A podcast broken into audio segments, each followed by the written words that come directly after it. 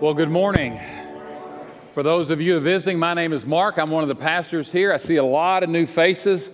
Uh, love to get around to see you after the service. If I don't get around to you, why don't you get around to me and uh, fill out that little information card, place it in the offering, and uh, we would uh, love to get to know you just a little bit better. Take a coffee mug on the way out, says Xenia Naz, because coffee tastes better in a Xenia Naz mug, okay? And there's a little, there's a little booklet out there I'd love for you to take. It says White Church. And uh, just as our uh, thanks for being here uh, today. Um, my boss is here today. Bob Mahaffey is our district superintendent. You all say amen a lot today, okay? So he'll think I'm preaching a really good sermon today. And I appreciate him and what he does for the Church of Nazarene locally and uh, globally. Can I tell you real quick before we get into this thing? Uh, that I have one spot left for Puerto Rico. Um, we, we, they've told us 20 is the max that we can take, and I know at the end of this sermon, on the final amen, you're going to be running up to me to get that last spot. What I'm going to try to do is beg them into letting us bring five more people. And uh, so, if you uh, would like in on that, I've already got a waiting list of people outside of this church that want to go.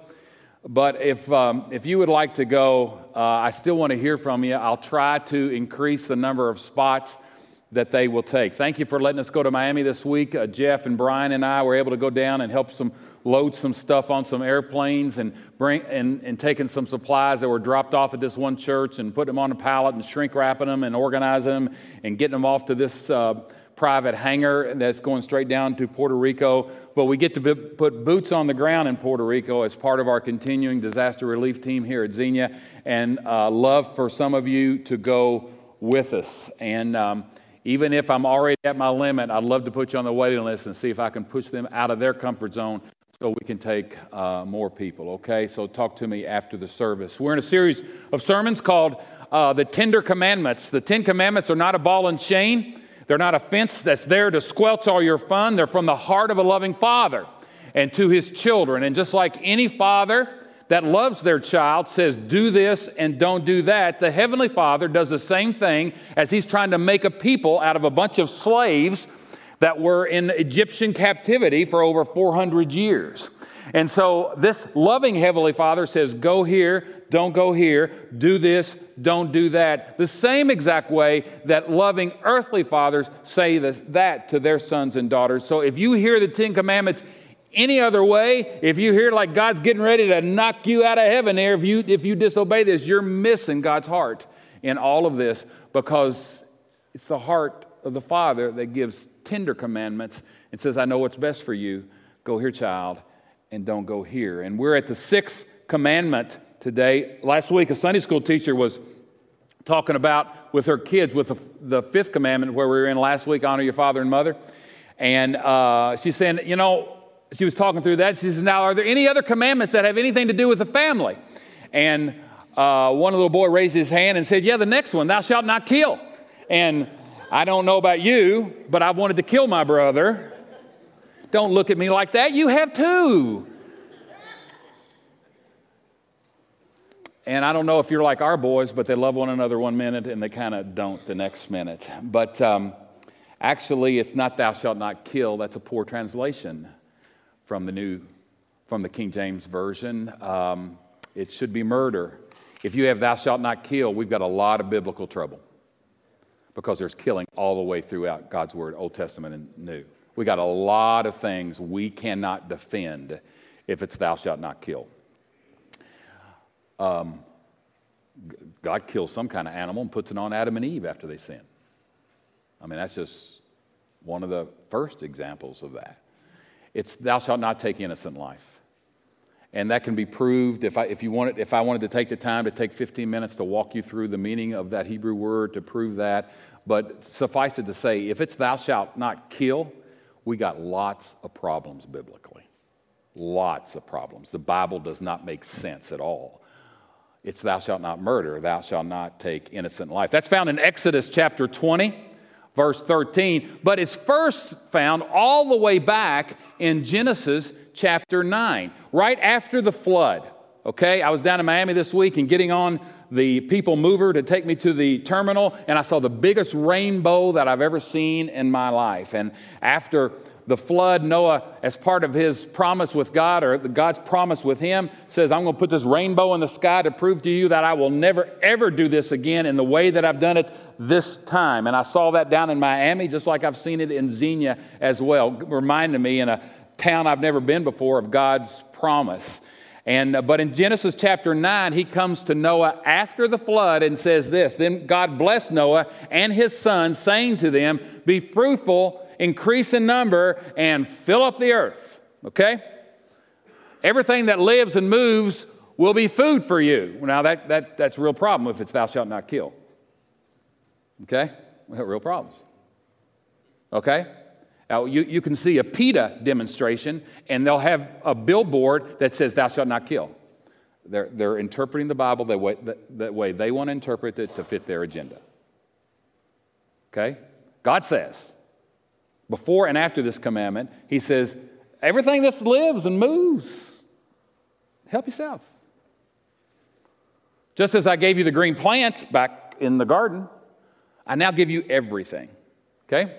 But you must not eat meat that has its lifeblood still in it. And for your lifeblood, I will surely demand an accounting. For your lifeblood, for my lifeblood, I will surely, God says, demand an accounting. I will demand an accounting from every animal. What? How does that work out? He's going to demand an accounting from every animal that kills a human being? I, I have no clue how that works out but it ought to tell you a little bit about the preciousness of life. That even an animal doing something instinctively, some way, in a way I can't teach to you, and I don't know any teacher can teach to you, I don't care how many letters they have behind their name, what that means right there and how that works out. And not only demand an accounting from every animal and from each human being too. I will demand an accounting for the life of another human being. Now, this is way before we had a Ten Commandment. Okay? All right. Whoever sheds human blood, by humans shall their blood be shed. Before there was a thou shalt not murder.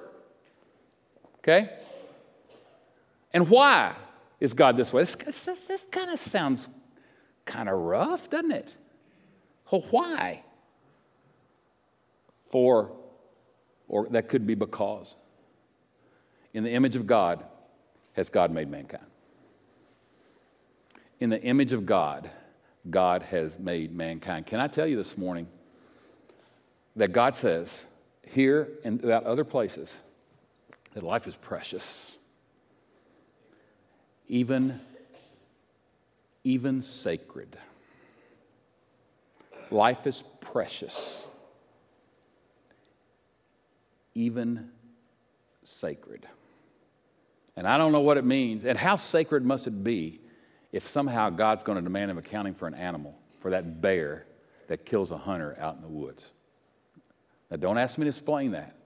Don't take that to Facebook. That's what Pastor Mark said. They'll think I'm loony, man, okay? But that's what it says. That's what it said. How precious and how sacred must life, must life be? I think this is fascinating that God comes to Noah here right after a huge disaster okay? We, we, a flood like there has never, ever been a flood before. And all of humanity was killed off. For 40 days and 40 nights, it rained. Have, I don't know how many here were in Xenia back in 74 when the tornado came and wiped out a third of our city. I don't know how many have ever been involved in a disaster, and I'm talking about the awesomeness of nature doing what nature has the capability of doing. Whether that be through a tornado, or that be through a flood, or that be through a hurricane, or whatever it may be. But isn't it fascinating that God comes, listen, here's how tender God is that God, God comes pastorally to these people who have just been through the biggest disaster this world will ever, ever see. And God comes pastorally to these per- people who were totally aware of their own finiteness, aware of how small they were, aware of how huge nature and God must be because of the flood. And He comes to them and tells them how precious they are. Isn't that fascinating? God comes pastorally, reassuring a very, very sensitive way, God comes, you know how, you know how precious you are? There, there is nothing in the world as precious as you.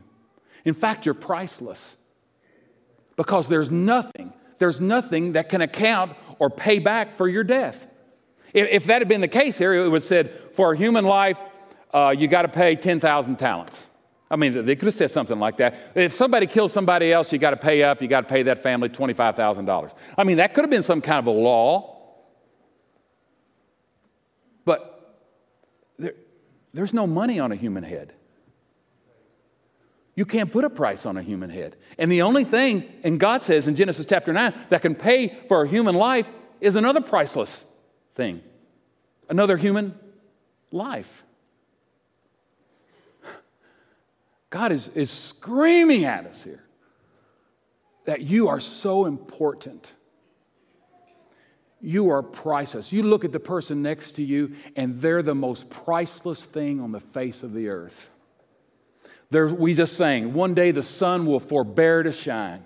And you know what? There'll be human beings that'll be alive someplace, either in heaven or in hell.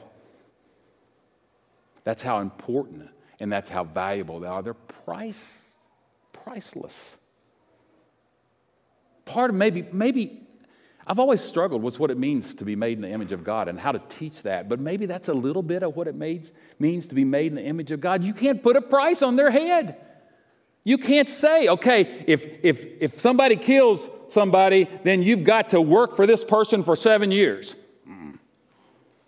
There's only one thing that can pay for a human life, and that's another human life. This, this, scripture also teaches us a little bit about the sacredness and the preciousness of life by saying that your life is not your own. Okay, it talks about being accountable right there. Um, I will demand an accounting. I will demand an accounting even from the animals and from each from human beings too. I will demand an accounting.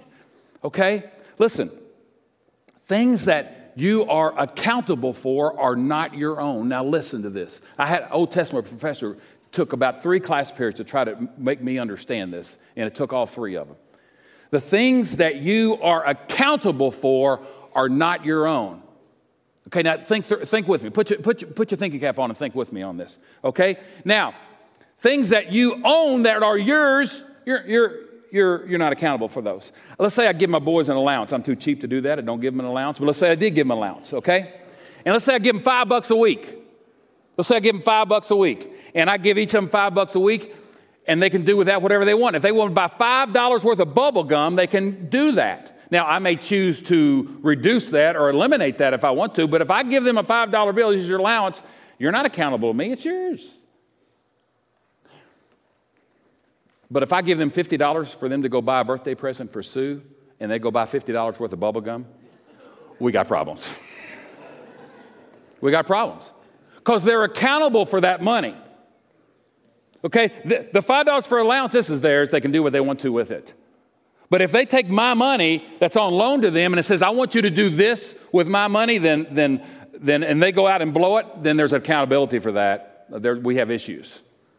There's accountability for that. Some of you that work for a business, you go on a business trip and, and they give you $500 to spend for meals and, and taxi cabs and everything when you're on a business trip, and you come back and they say, Well, was $500 enough? Yeah, it was okay. It was enough. Thanks a lot. No, no, no, no, no, no, no, no, no, no, no. Let me see where you spent that $500. It's not your money, it's theirs.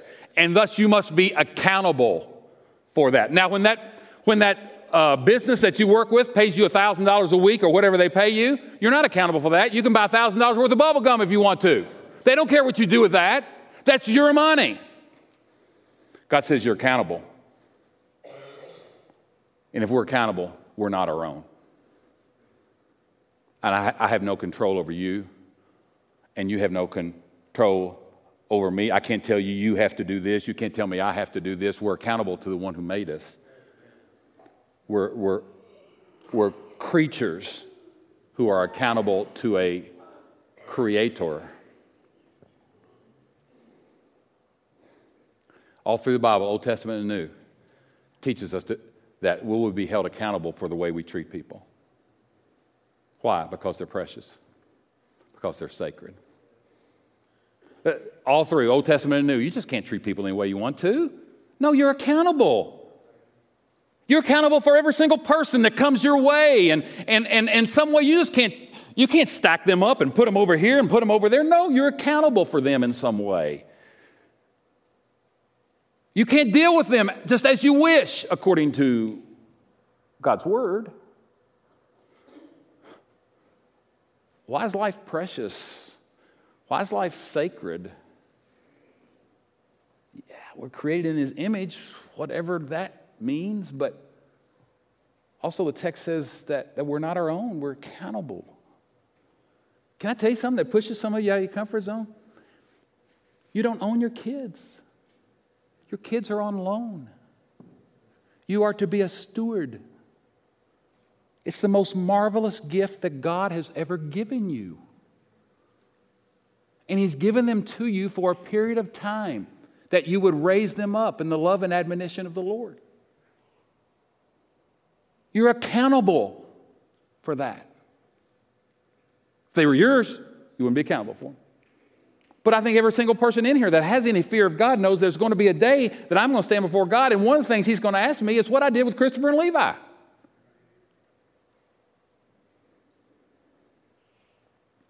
God is screaming at us.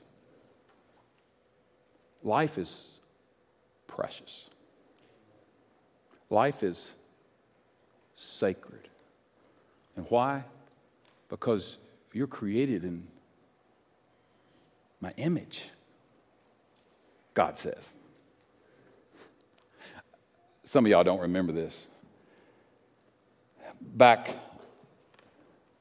20, 20 25 years ago on Saturday Night Live, uh, who's, who, is, who is the, uh, I think she still sings, is it, Sinead, is it Sinead O'Connor? Am I pronouncing that wrong? Yeah, laugh at me. Okay, I'm an old guy. Laugh at me. That's okay. Well, she's bald headed and she's a rebel. And and so back in the 90s, sometimes she got on Saturday Night Live, and without the, the producers of Saturday Night Live knowing this, she sings this song, and at the end of the song, she takes a picture of the then Pope and holds it up to the camera and rips it, tears it. You can go YouTube it, you can find it, and tears it. And because she says this is the problem in the world because of religion, is what she was saying. This is the problem, and she tears this picture of the Pope, and people went nuts. People went nuts. And, and, and this is how far the world's coming in 20 years. The next Saturday, Saturday Night Live issued an apology. You, you can see that on YouTube too. The next host of Saturday Night Live came out and issued an apology and said she was being childlike in doing that. Just laid her out. And, and actually had that, that, what she tore up, actually had it put back together and held it up right here. Being created in the image of God means somehow when you harm another person, you're tearing up God's picture because His stamp is on you. And a little bit of divine glory is on each and every one of us. Psalm chapter 8 is amazing passage. Psalm 8, verse 5 is just flat out amazing. And it, you, you, if, if you even can grasp the enormity of this, you're better than I.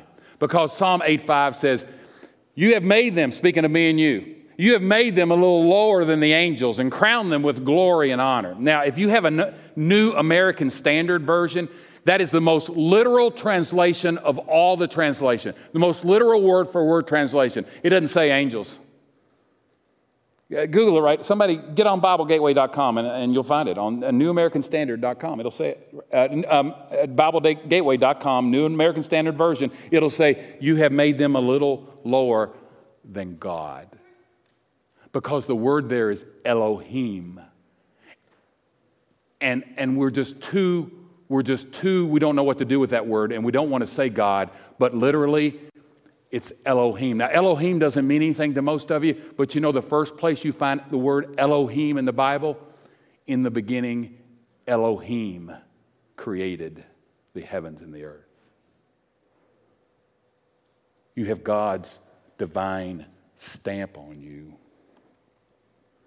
in a way that I can never explain or teach to you. You have unbelievable potential in you because of the image of God in you.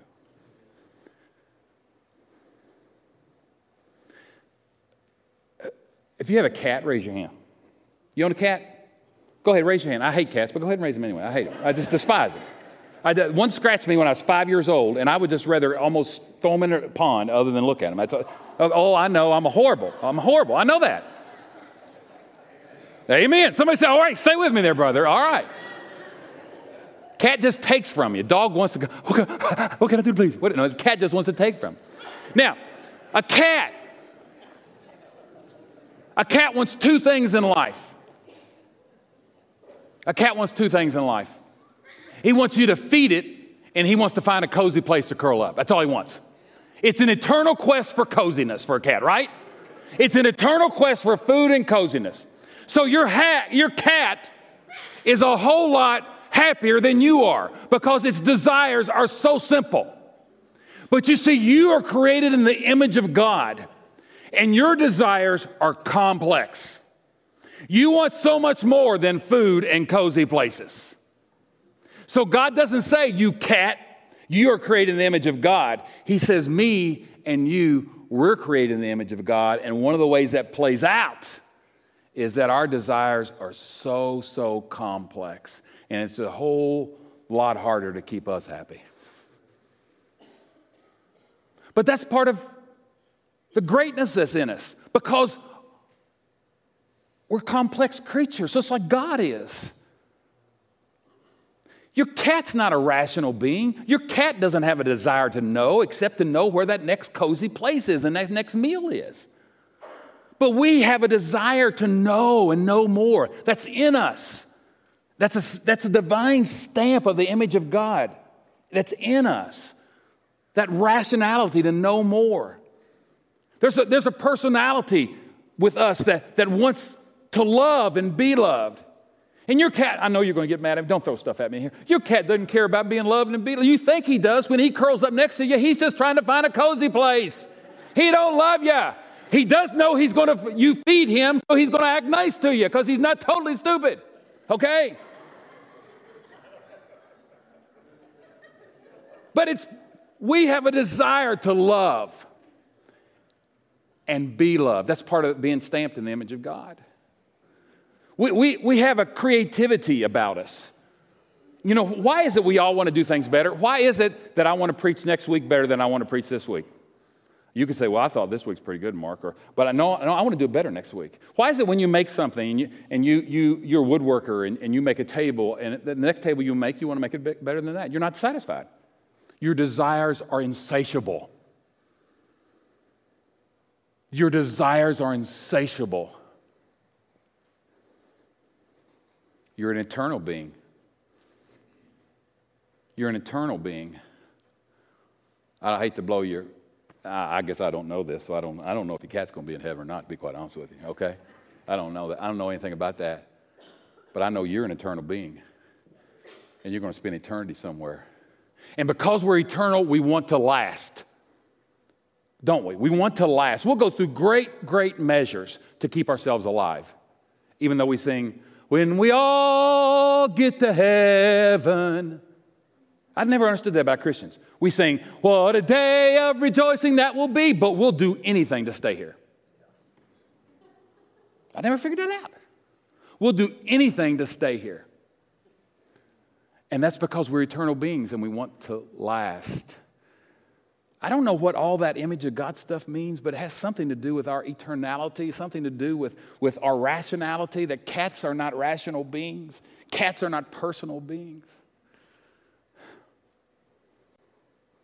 Let me tell you, what God is saying to us in the sixth commandment is that you are precious. I have made you a little lower than dare I say it, Elohim. I've made you a little lower than God. You, you, are priceless. You're precious. You are not your own.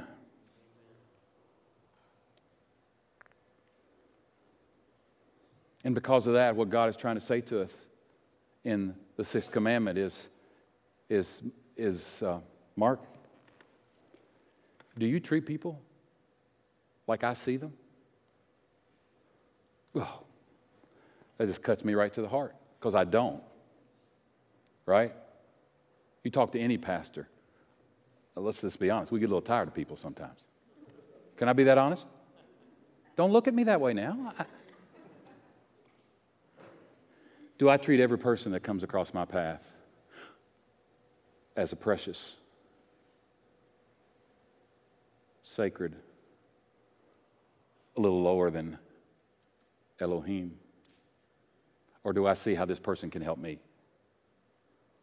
Or just how quick I can get this person out of my office? Well, what about capital punishment? What about abortion? What about euthanasia? What about just war theory? Well, there's an argument in all of those. Each of those is a sermon in and of itself. But I'm telling you, the overarching principle here that all of those things flow out of is that life is precious.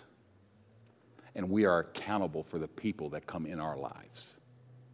And do I look at people and treat people the way God looks at them and thinks about them? And the answer to that for me is no. And that's why this is the most convicting of all the commandments for me. I've never killed, I never murdered anybody.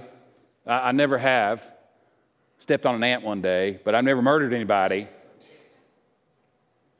But you see, Jesus does something totally different with this commandment. Does Jesus ever make you mad? I, he, he makes me mad sometimes because the Old Testament is easy. It's just don't do this and do that. I can just grit my teeth and do that. But Jesus elevates things from the Old Testament to the New Testament and makes it all a matter of the heart. I wish you wouldn't do that. It'd be so much easier to be a person of God if I just got to not lie and not steal and not commit adultery and don't kill anybody. Piece cake. But Jesus says, no, no, no, no, let me amplify this for you. Let me amplify this for you. People say, people say, well, I don't like that Old Testament stuff. You know, it's, it's I, I, like Jesus, full of love and grace. Well, Jesus makes Christian life a whole lot harder than the Old Testament does. Jesus makes a Christian life absolutely dependent on the infilling of the Holy Spirit and the grace of God. Because Jesus says in Matthew chapter 5, Jesus says, you know, you know, it was said a long time ago, you know, Eh, this is in the Sermon on the Mount. It was said a long time ago, you've heard people say you should not murder. And if you murder people, you're going to have to be judged for that. Okay, that's what you've heard it said, right? Okay? But I tell you, but I tell you that anyone who is angry with a brother or sister will be subject to judgment. Judgment. I thought I just couldn't kill somebody.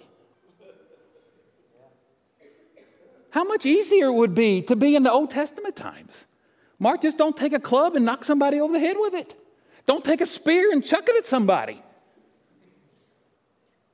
But Jesus comes along out of the blue and interprets this, and it explodes with application. He says, if I'm angry with somebody, I've broken the sixth commandment. Because it's not a matter of externals anymore, because we're in the new covenant. It's a matter of internals.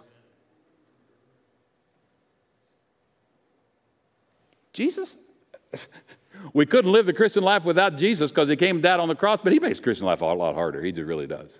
Because it's all about the heart.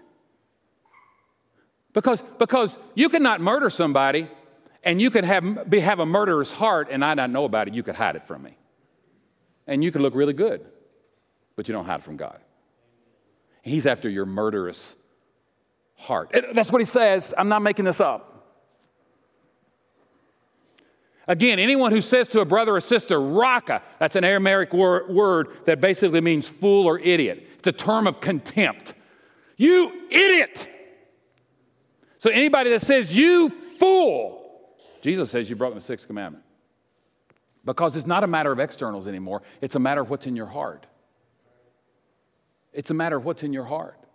Anyone who says Raca is answerable to the court, and anyone who says you fool will be in danger of the fire of hell. Now, because Jesus says that, we now have this next verse. Therefore, okay, that means because this is true, therefore this is true. That's what it means.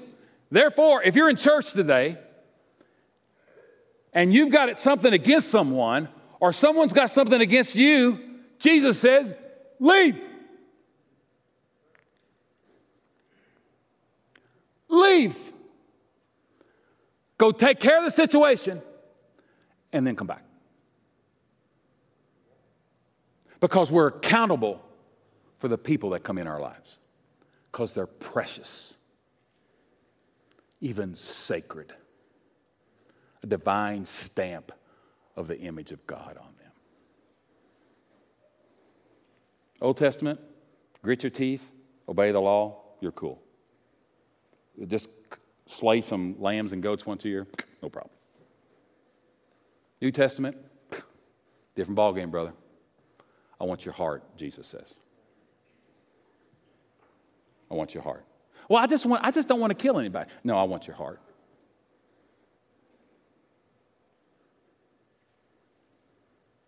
Well, as, as Christians, the, the, great majority of us are, are pro life, and, and you know, you can be pro life, but you can have a murderous heart. Because Proverbs 18:21 says that, that, that in the power of the tongue 1821 of Proverbs. In the power of the tongue is life and death. So I can I cannot I cannot chuck a spear at anybody. I cannot hit somebody over the club in Old Testament times. I could never pull out a gun and shoot somebody. I could never put a knife in somebody's heart. But in this little three ounce concealed deadly weapon that I carry, I can slice them up. And that's what James says in, in chapter 3 of James. He says, you know, uh, he was, he's talking all about the tongue in chapter 3 of James, and he gets to, he says, with a tongue, you can come in here and you can praise God. Wee, this feels good. Ooh, wee. You can do that. Oh, I feel real Christian. But if you leave here and you curse human beings,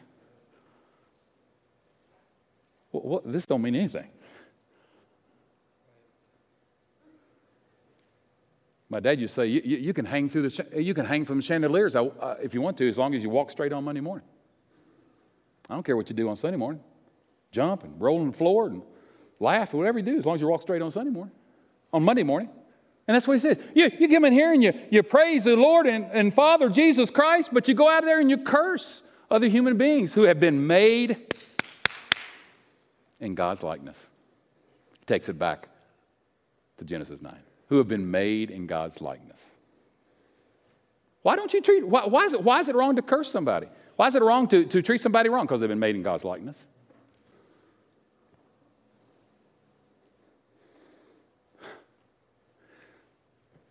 Doesn't Jesus just bug you sometime when he just elevates this?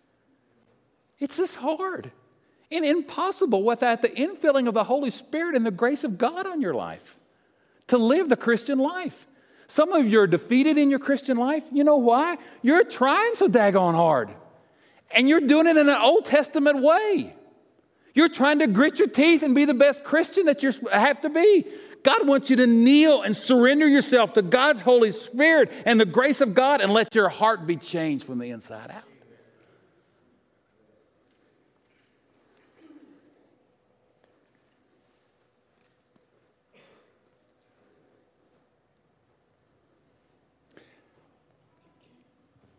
So basically, Jesus came, came along and said, Hey, I got a new commandment I'm, I'm going to give you love one another. And if you love one another, ah, you take care of the, all the Old Testament prophets. And Old Testament prophets is kind of biblical slang for, uh, excuse me, law and prophets is kind of biblical slang for the Old Testament. So Jesus says, if you just love one another, you're, you're just, you're, you're obeying the Old Testament. If you love one another, it's, you, you know, you're not going to lie, you're not going to steal, you're not going to commit adultery. You're going to honor your father and mother. Just love one another. Jesus said, A new commandment I give you love one another. And, and why is it that you love one another? Because we're accountable to the people that come into our lives. They're precious, even sacred. And God wants us to see them as He sees all of us and not be like me selfish with my time so often. I, I, I give money left and right. You know what's hard for me to give? My time. You can, I, I, I, I, I slayed that money dragon a long time ago. You can have, I, I, go, I give it. You can have money. But I can be selfish with my time.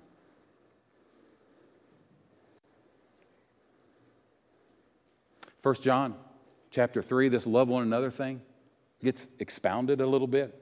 For this is a message you heard from the beginning. We should love one another. I don't know really if that means the beginning of Jesus' ministry. I'm not sure what it means. Probably so. Or maybe it means the beginning of going all the way back to Genesis, because that's where they go next.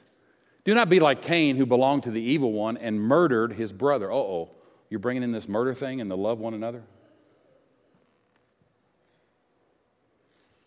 And why did he murder him? Because his own actions were evil and his brothers were righteous. It was a heart issue, wasn't it? it's a heart issue. Do not be surprised, my brothers and sisters, if the world hates you. We know that we have passed from death to life because we love each other. Anyone who does not love remains in death. Anyone who hates a brother or a sister, now what are you going to do with that?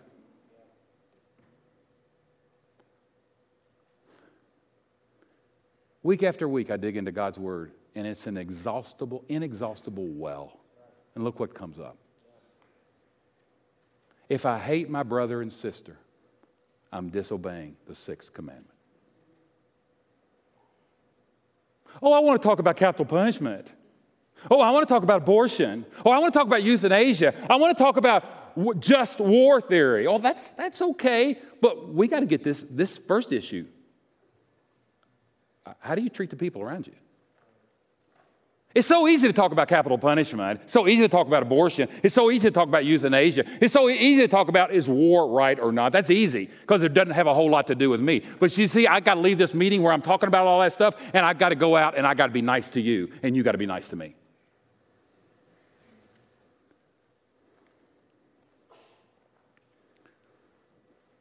Go back one slide, please. Anyone who hates a brother or sister is a murderer, and that you know that no murderer has eternal life residing in him, forever equating murder with not treating your fellow man right. And then what's love? What's love? This is how we know what love is. Jesus Christ laid down his life for us.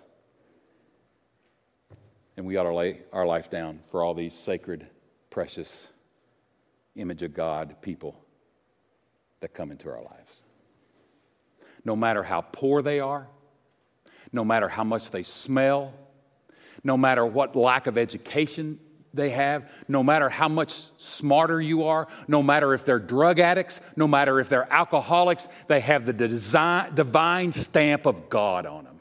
It's marred, just like it's marred in me and marred in you. But you go find the poorest, smelliest, drug infested person in this town, and they're created in the image of God. And because of that, we started Kinsey campus. Because for whatever reason, they don't come here. And it seems very much like Jesus to go to them.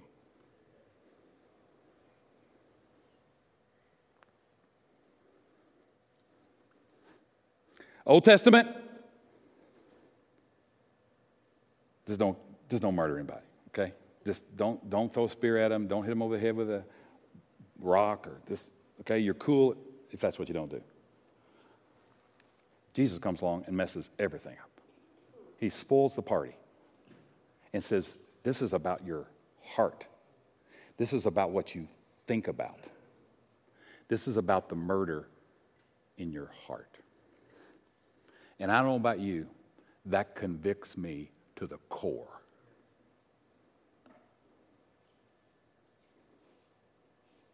Because I got to put up with you, and you got to put up with me. And some of us aren't very easy to put up with. Not talking about me, of course.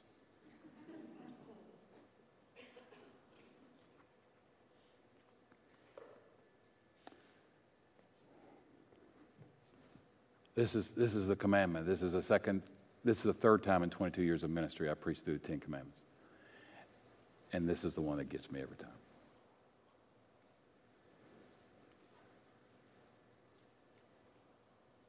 The amount of change God wants to bring in my life is immense.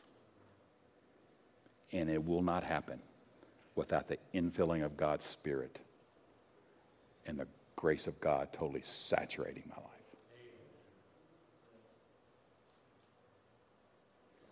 I'll leave you with this thought. I'm sure I'm late. I'll leave you with this thought.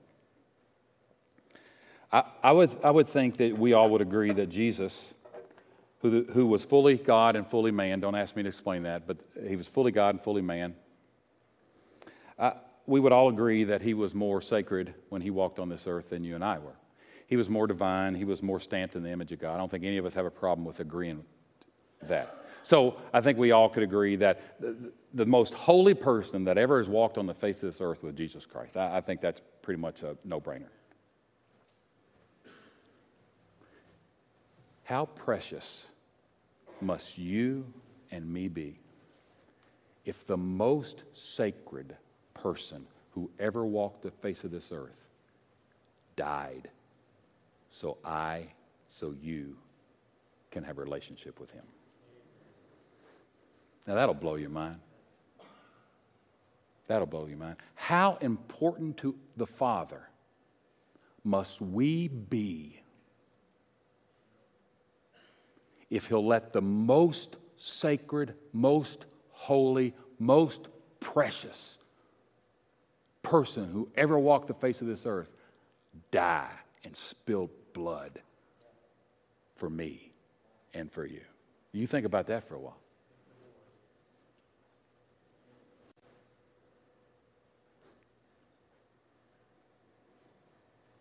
You didn't know all this is in the sixth commandment, did you? God's word is sharper than a two edged sword. Our servers are coming to the table. Father,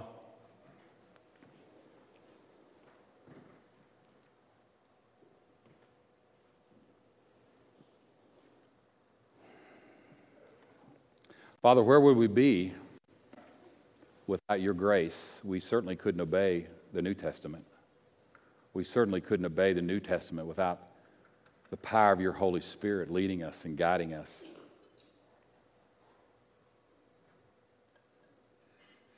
So, Father, I ask, and just in the quietness of this moment, that for all of us that are just kind of didn't really understand the enormity of the Christian life or maybe the enormity of the sixth commandment, that we'll come to grips with that right now and realize it means far, far more than murdering someone. It means having a murderous heart. God, would you change my heart? Would you take out anything in it that is not of you? And I pray the same for everyone here that wants to be lock, stock, and barrel sold out to you. I pray all these things in Jesus' name. Amen.